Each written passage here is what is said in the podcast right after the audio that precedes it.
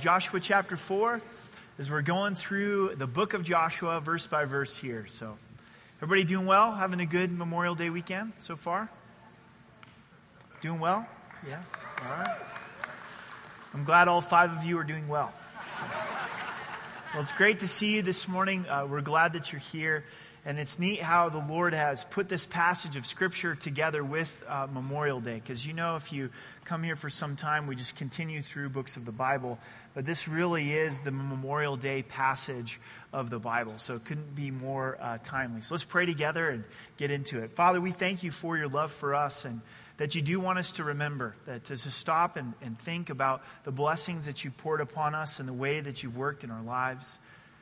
We thank you, God, for our country. Lord, we thank you for the men and women that have laid down their lives, that have died in acts of service, Lord, in order for us to enjoy freedom.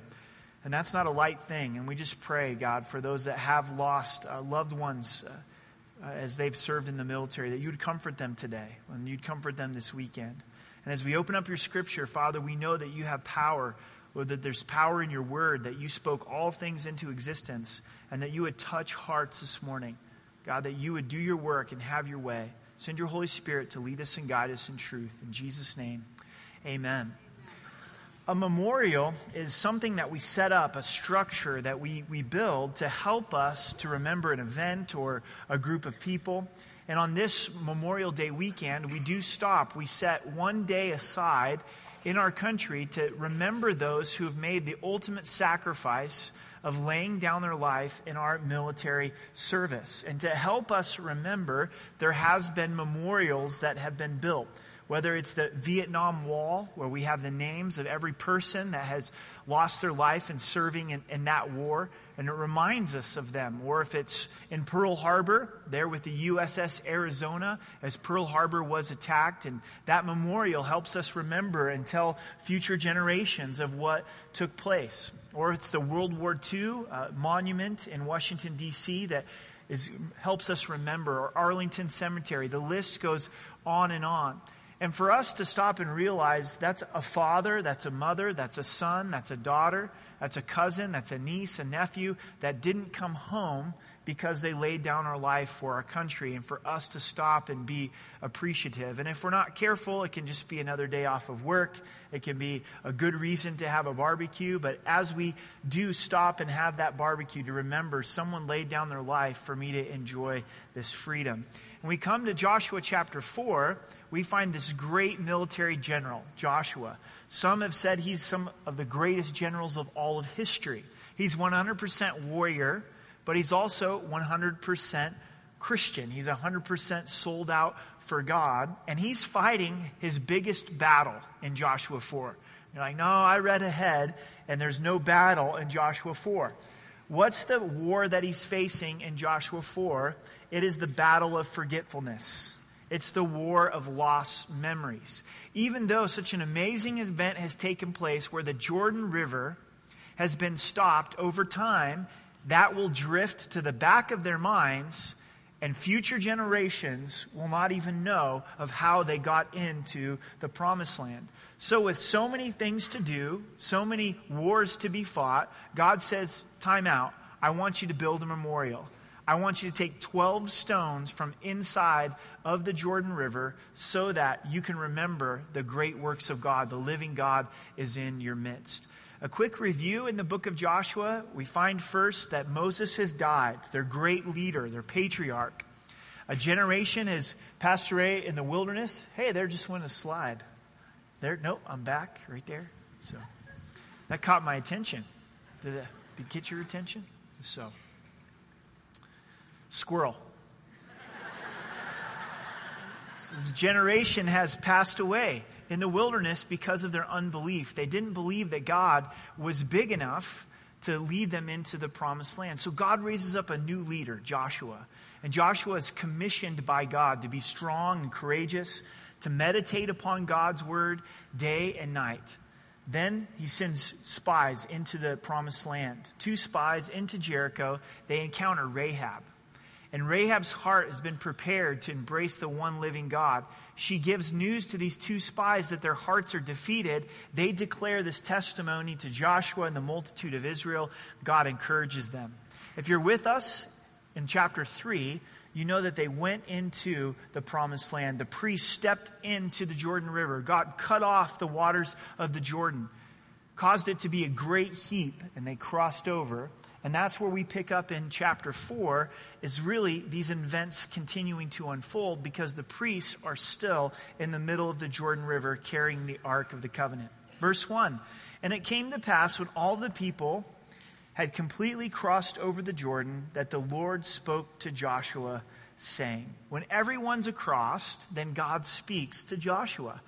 God gives us instruction one step at a time. And that can be frustrating a lot of times, can it? God says, This is what I want you to do. A. We go, Well, what about B, C, and D, and all the way through? And the Lord says, You trust me, you take step A, and then I'll give you step B. We have to be obedient to one step of faith at a time. Just take that step and trust. A lot of times I want to know, God, what do you have for the next 10 years? And if He showed me, I'd probably argue with Him. I don't know about that. That's not quite the way I have things planned. So God speaks to Joshua on what he's to do next. So here's the instruction Take for yourself 12 men from the people, one man from every tribe. We know from chapter 3 that these 12 men have already been appointed. One from each tribe. The tribes are the 12 sons of Jacob. And command them, saying, Take for yourselves 12 stones from here, and out of the midst of the Jordan, from the place where the priest's feet stood firm, you shall carry them over with you and leave them in the lodging place where you lodge tonight. I wonder at this point if they're going, oh no, we picked the wrong guy. Because they picked the guys before the assignment was given and going, oh no, they've got to go get stones. We picked the skinny guy from our tribe. We needed the buff guy from our tribe. Now, follow me on this because these guys are men, and men want to get the biggest rock. I mean, it's just innate in us. If I was there and I had to go get a rock and it was going to be a memorial for future generations, I would try to get the biggest possible, even though no doubt I would be the skinniest guy. And put it up on my back if I had to and carry this thing to build this memorial. So I'm sure there's some of that friendly competition of which tribe can have the biggest rock. Notice as we look here, God gives some specific instructions. The place that they're to get the rocks is where the priests stood firm. It's mentioned three times in just two chapters. And Jewish literature and Hebrew writing, which the Old Testament is, if something's mentioned three times, it's for us to not miss it. Pay attention to this. This is important for us. And the Jewish readers of the scriptures would understand that. God is commemorating the faithfulness of the priests. The Ark of the Covenant represents the presence of God, and they stood firm in the midst of the ark while it took many hours for the whole congregation of Israel to cross the Jordan. Also, I think that this points to Jesus Christ. And as we study the Old Testament, we always have to look for Jesus in the Old Testament, pictures of Jesus. Because Jesus, when he rose from the dead, was walking on the road to Emmaus. And unbeknownst to two of his disciples, he begins to give this sermon, this message, just as they were walking. I would have loved to have the MP3 or the download of this message, the YouTube version, because Jesus went through the Old Testament and said, right here, this points to me. Right here, this points to me. Right here, this points to me. It's all leading to Jesus Christ because Jesus is the ultimate high priest that bears the presence of God, that brings the presence of God into our lives. And where did Jesus stand firm? He stood firm on the cross, didn't he? And died there for our sins and suffered. And it's at the foot of the cross that is our greatest rem- memorial. Jesus actually gave us a memorial, something that we're to do to help us remember so we don't have forgetfulness, spiritual amnesia. He says, I want you to take communion. Do this in remembrance of me. This bread represents my broken body. I love you. I died for you. I died so that you could be made whole, was broken.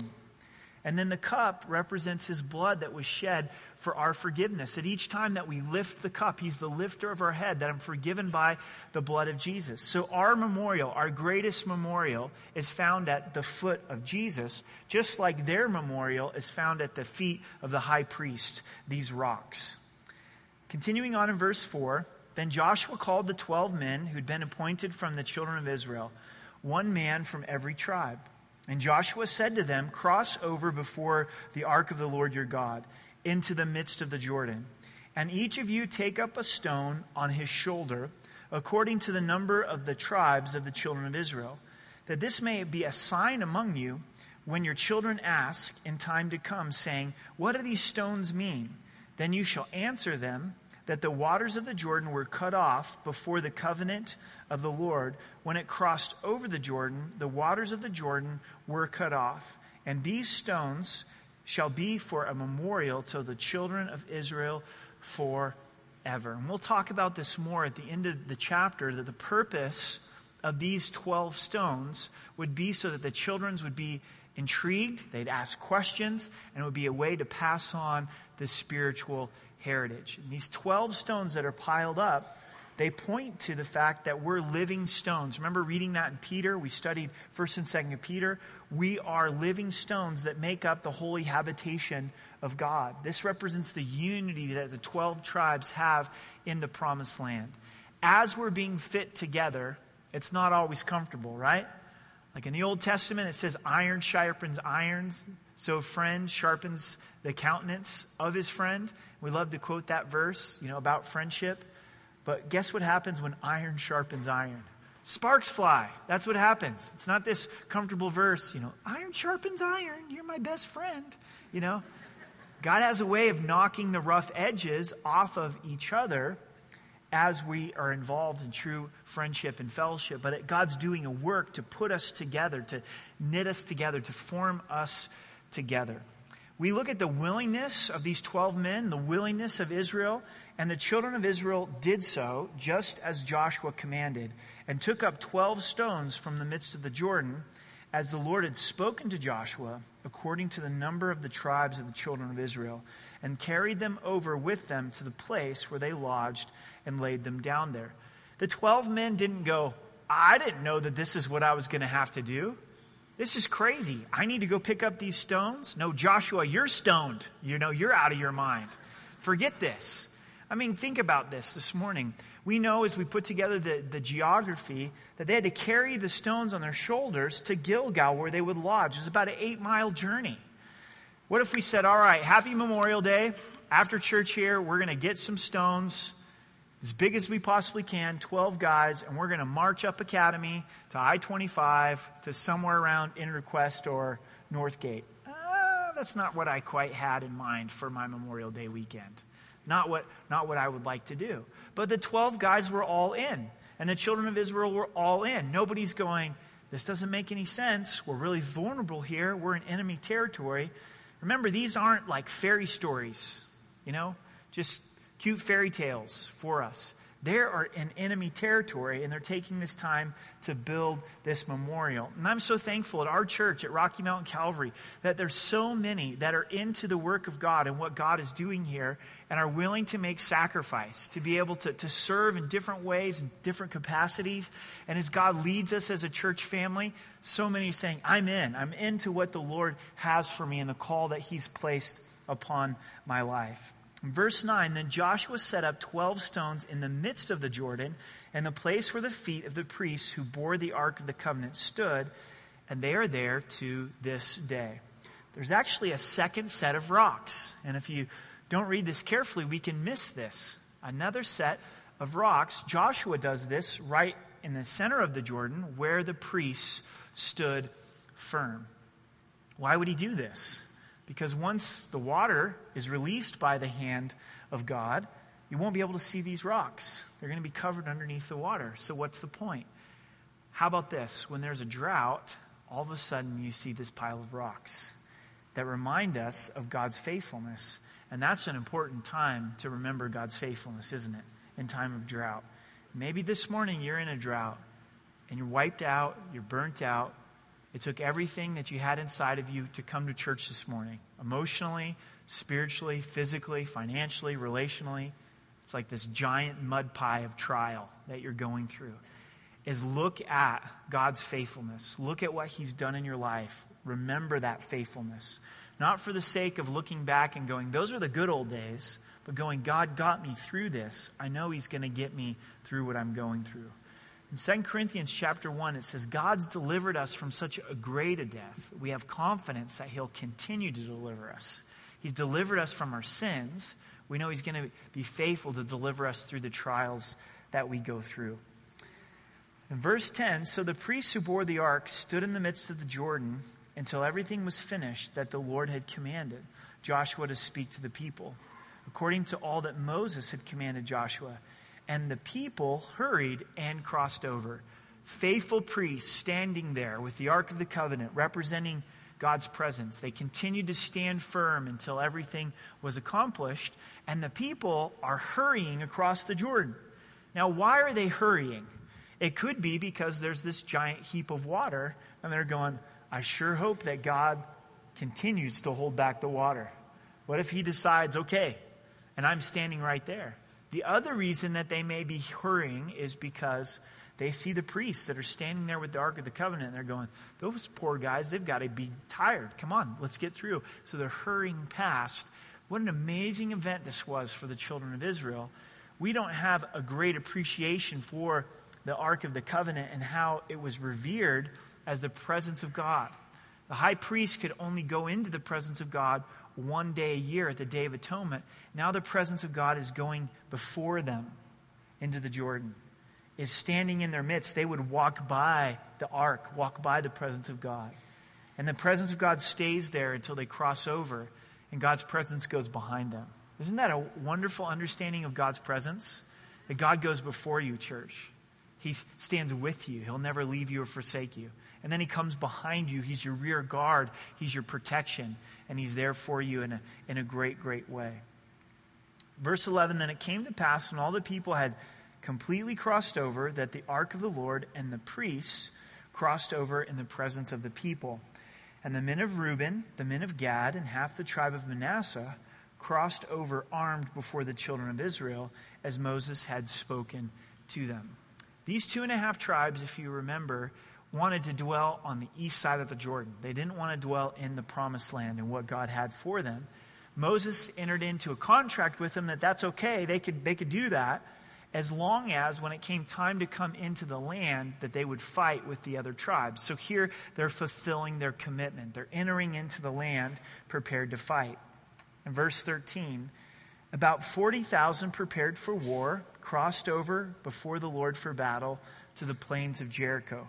On that day, the Lord exalted Joshua in the sight of all of Israel, and they feared him as they feared Moses all the days of his life. They respected him. Joshua was lifted up by God as a leader. The reason that Joshua was exalted is so that they would understand God is with Joshua, not for Joshua's glory or fanfare or any of those kinds of things. Moses was exalted as a leader where? The Red Sea. The last time that God parted a body of water. And now here Joshua, their new leader, is exalted at another parting of water. As you look at this verse, do you see any foreshadowing of Jesus? Consider it for just a moment. Maybe look down at it real quick. Do you see a foreshadowing of Jesus? The greater than Joshua, the ultimate Joshua, Jesus, who brings us into God's promises, was exalted where? At the Jordan, at his baptism. There's very few events that are recorded in all four Gospels, but Christ's baptism is re- recorded in Matthew, Mark, Luke, and John. Jesus comes to be baptized by his cousin, John the Baptist. John the Baptist is struggling. How can he baptize the Messiah, God in human flesh? And he's saying, I'm not worthy to do this. Jesus expresses, No, we need to do this so that all things might be fulfilled. John knew that Jesus was the Lamb of God who was slain for our sins. It was going to take away the sins of the world as Jesus was baptized, as he goes under the water in the Jordan, it's the same region, just outside of Jericho. So where Israel crossed into the promised land is the same spot that Jesus was baptized. Jesus was not baptized identifying that he was a sinner. He was being baptized identifying with the Father's call upon his life. He was submitting himself to the call of the Father. And as he comes up out of the water of baptism, out of the Jordan, Jesus is exalted. The heavens parted. So for Joshua, the water parts, but for Jesus, the heavens part, and the Father speaks. And he says, This is my beloved Son, and whom I'm well pleased. The Spirit descends upon Jesus like a dove, not a dove, but, but like a dove. In the law, it says that without two or three witnesses, nothing is established. We have the two greatest witnesses, the Father and the Spirit, testifying this is the Son the Trinity, the Father, the Son, and the Holy Spirit, three but yet one. How Jesus was exalted in the Jordan, much more so than Joshua was exalted in the Jordan. Church, doesn't this just make you want to worship and go, God, you're awesome? You know, here we are reading Joshua chapter 4, and it's all pointing to Jesus Christ and Him fulfilling the plan of salvation. In verse 16, command the priests who bear the ark of the testimony to come up from the Jordan. Small change in phrase here. We've read Ark of the Covenant, but now we read Ark of the Testimony because God's covenant is his testimony. Maybe you're saying, I really don't understand covenant. A covenant is a contract, it's a, a, commitment. It meant so much in the ancient world to fulfill your covenant. So God has these contracts with men. And in the Old Testament, his contract was through the law, through the sacrifices that were made. And now his contract with men is through the blood of Jesus. The new covenant, the new contract that God brings to us. And the blood of Jesus is the testimony of God. So the ark of the testimony, the ark of the covenant, the covenant of God is the testimony of God. So now it's time for the priests to come out of the Jordan. Joshua therefore commanded the priests, saying, Come up from the Jordan. And it came to pass when the priests who bore the ark of the covenant of the Lord had come from the midst of the Jordan, and the soles of the priests' feet touched the dry land, that the waters of the Jordan returned to their place and overflowed all of its banks as before. This is radical. Imagine these four priests, you know? They're like, okay, we got to take this first step. We've got to take the step of faith. And they step in, and God cuts off the water. And now it's time for them to go out, and they step onto the other side of the Jordan, the banks, and all the water comes back in. And in meditating and thinking about this chapter, it really hit me that God closes the door and the opportunity for them to exit God's calling upon their nation. Think about it. They're now in the promised land, and what if they decide, I don't like this. I don't like all of these battles. I don't like all these wars and these, these conflicts. And the land came with a great blessing, but there were also great battles. What are they going to do? They can't go back out of the land without God doing something with the Jordan again, and God's not going to do that. And that's what the God has for us as well. When He calls us to something, He often shuts the door of exit, doesn't He? He doesn't want us to flee what He's called us to, and we all have those times of struggle. Don't misunderstand the promised land's not heaven because there continues to be battles and there continues to be failures and sin. And inside of what God calls us to, there's going to be times where it's challenging. Was talking with a missionary this week and talking about how difficult it is to live in another culture. And he was saying it doesn't matter how much closer you get to Christ and how spiritual you are and how much more of His Word you know, it's still challenging. It's still a sacrifice. And inside the call of God, there's going to be that sacrifice. So maybe God's called you into a marriage. You're, you're married. You've made that covenant before God in your marriage. Guess what?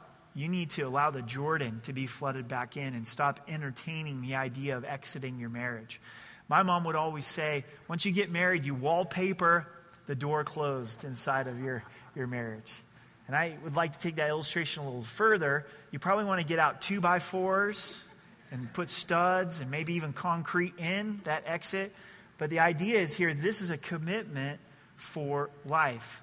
Was on a plane flight this week, and the guy sitting across from me decided to have a little bit too much to, to drink, and so he got real talkative and he was real loud on this flight. And so he's having this conversation with me, and the whole plane was listening to our conversation.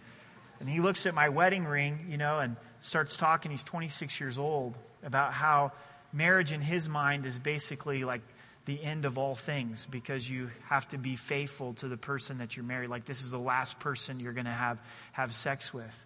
And the world's really distorted the view of marriage, huh? That is some kind of moratorium that's just this terrible thing. But God knows inside of a lifelong commitment between a husband and a wife, a man and a woman, then a relationship can really flourish. And you could just see his life being destroyed by all these different sinful relationships uh, that, that he uh, was in. And so let's pray for him. You know, all of our church, let's pray for him. God to share Christ with him, and let's pray that the Lord just does a work in his soul and in his life. So maybe it is your marriage. Stay committed in it. Maybe with your kids, stay committed in it. You've got a friend that you're reaching out to in your neighborhood. Man, stay committed to it. It's not always easy. You've got a family member that the Lord's burdened you with. You know you're called to be salt and light in their life. Stick with it. God floods the Jordan. There's no turning back at this point. Don't look back, look forward. Verse 19 Now the people came up from the Jordan on the tenth day of the first month, and they camped in Gilgal on the east border of Jericho. Sometimes we just got to put ourselves into this story. Because for the children of Israel, like they've been waiting for this for a long, long time. 400 years, God's promised to give this land to them. Can you imagine the generations in Egypt? What are we doing here being slaves? I thought we were God's chosen people.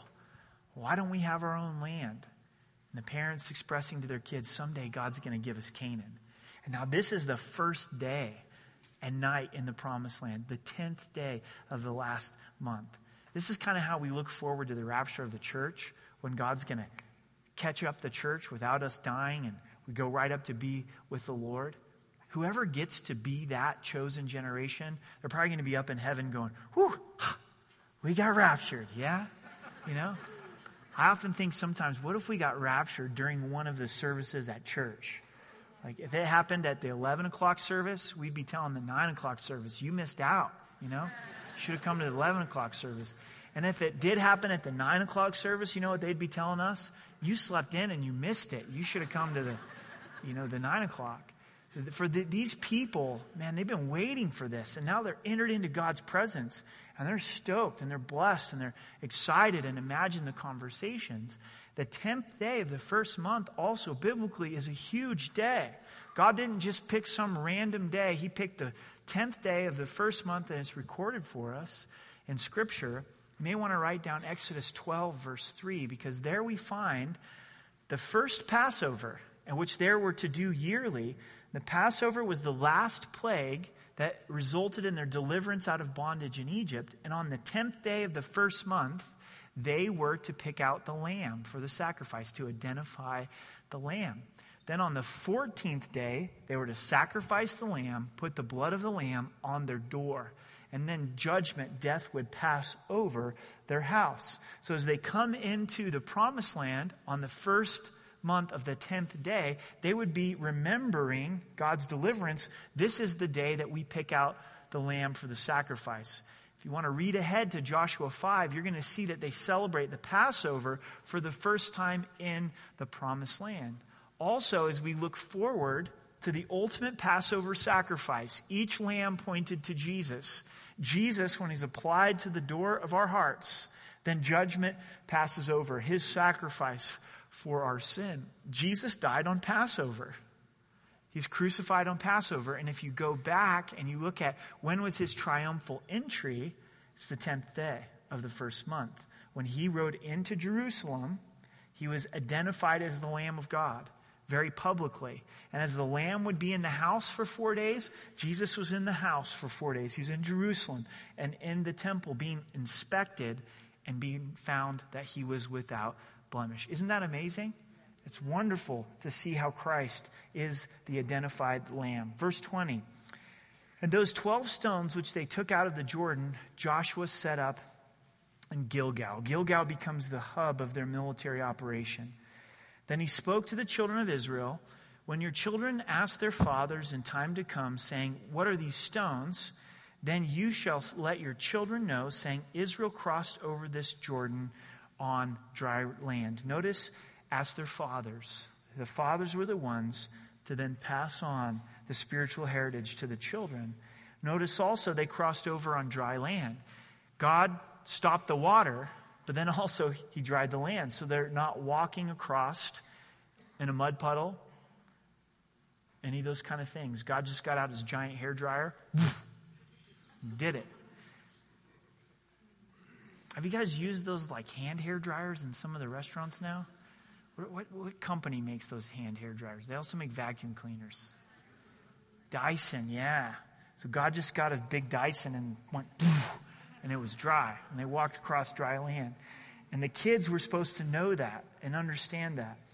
In verse 23, for the Lord your God dried up the waters of the Jordan before you until you crossed over, as your Lord God did to the Red Sea, which he dried up before us until we had crossed over. So the kids are hanging out with their dads.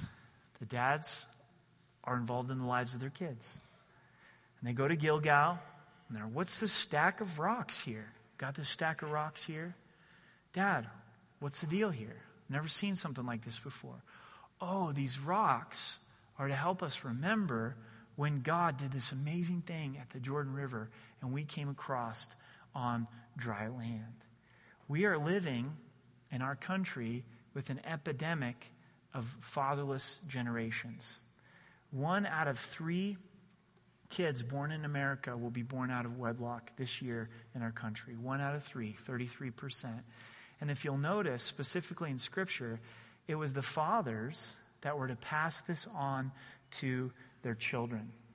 The father's job and the father's responsibility. In the 1990s, the kids that were born throughout the 90s, that decade, 60% of kids will go through a significant period of their childhood with no contact with their natural father. What were things like in 1960? I don't know, I wasn't born. I just had to slip that in there. But in 1960, 5% of kids were born out of wedlock. That's over a 600% increase in just 50 year period of time. This week, I had a chance to go to Detroit, Michigan, and as you know, it's a city that's completely being tore up. And there's a couple from our church named John and Elise that felt called there, and so they moved into the inner city, it's this place called Hamtramck, to reach out with the love of Jesus Christ. John got a job, Elise got a job.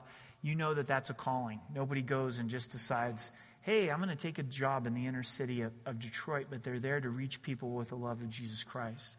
So a few of us went to visit them and encourage them, see what God's doing there in Detroit and how our church could maybe plug in and begin to reach out there in Detroit as well. Maybe possibly in the future doing short term missions trips and just trying to explore all that God has.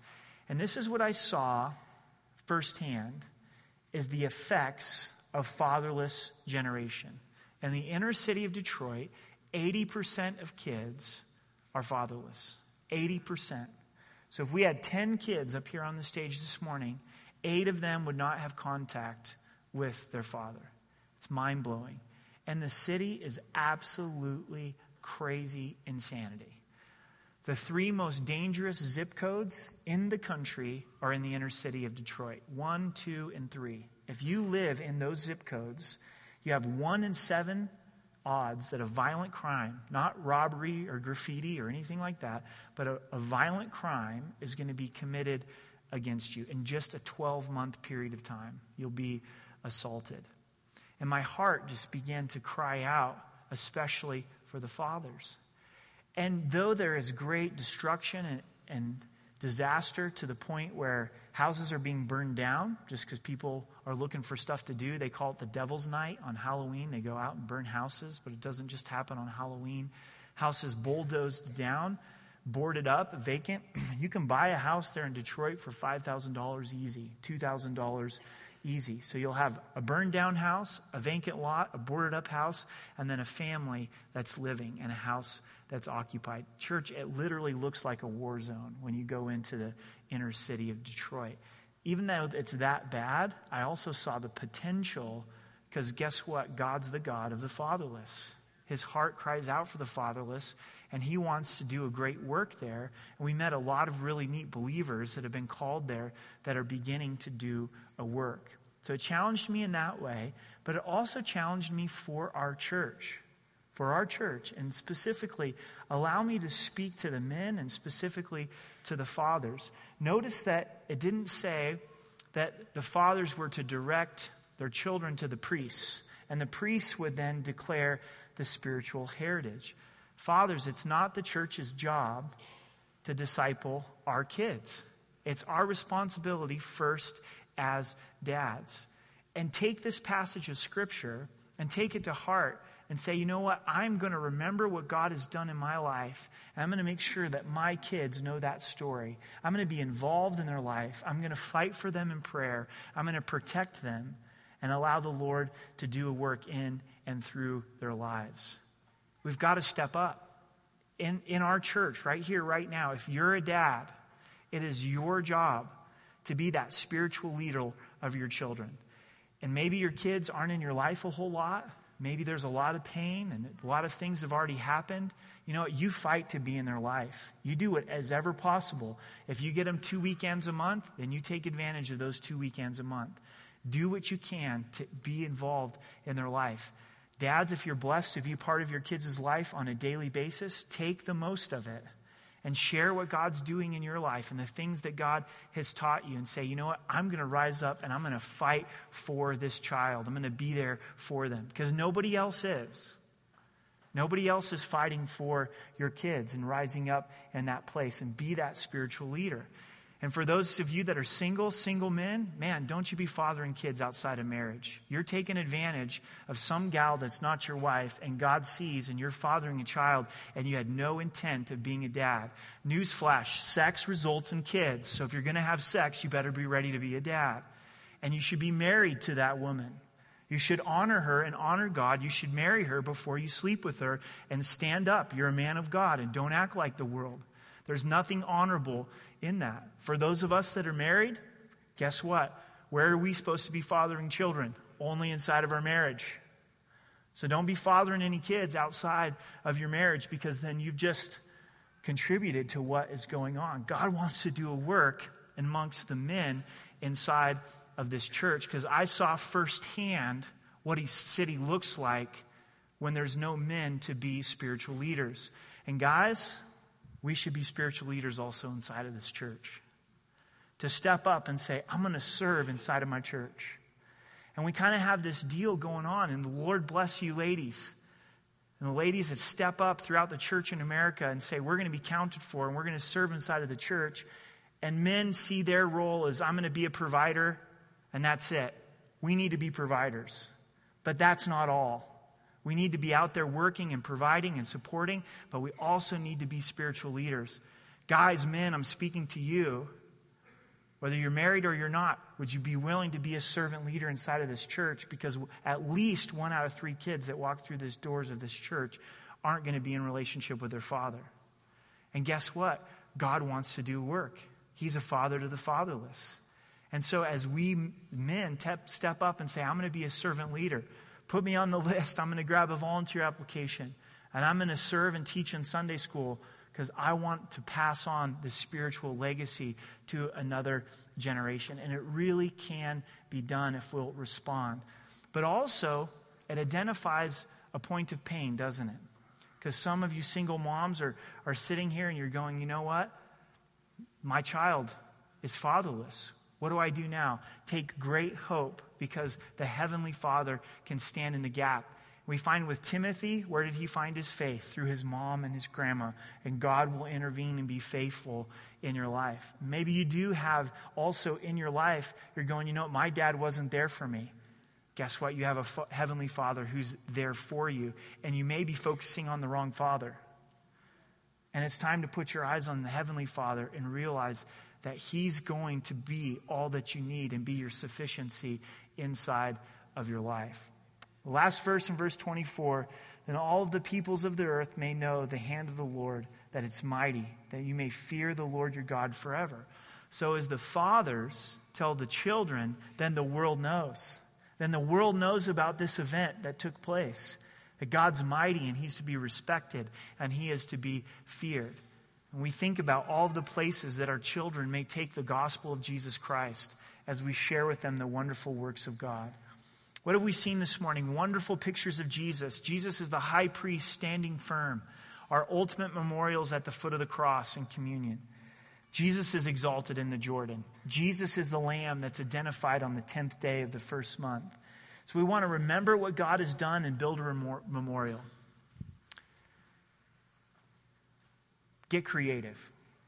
Is there something that represents God's faithfulness in your life that was a Jordan type experience. Maybe it's a date or a month of a year you remember when God got a hold of your life. Go ahead and frame that date and put it up there in your kitchen, and your kids, your grandkids, your friends, your neighbors, whoever comes in your house goes, What's up with that date? Well, let me tell you, this is what God did in my life. Maybe it's your college diploma from a different perspective, that it was during college that God did amazing things in your life.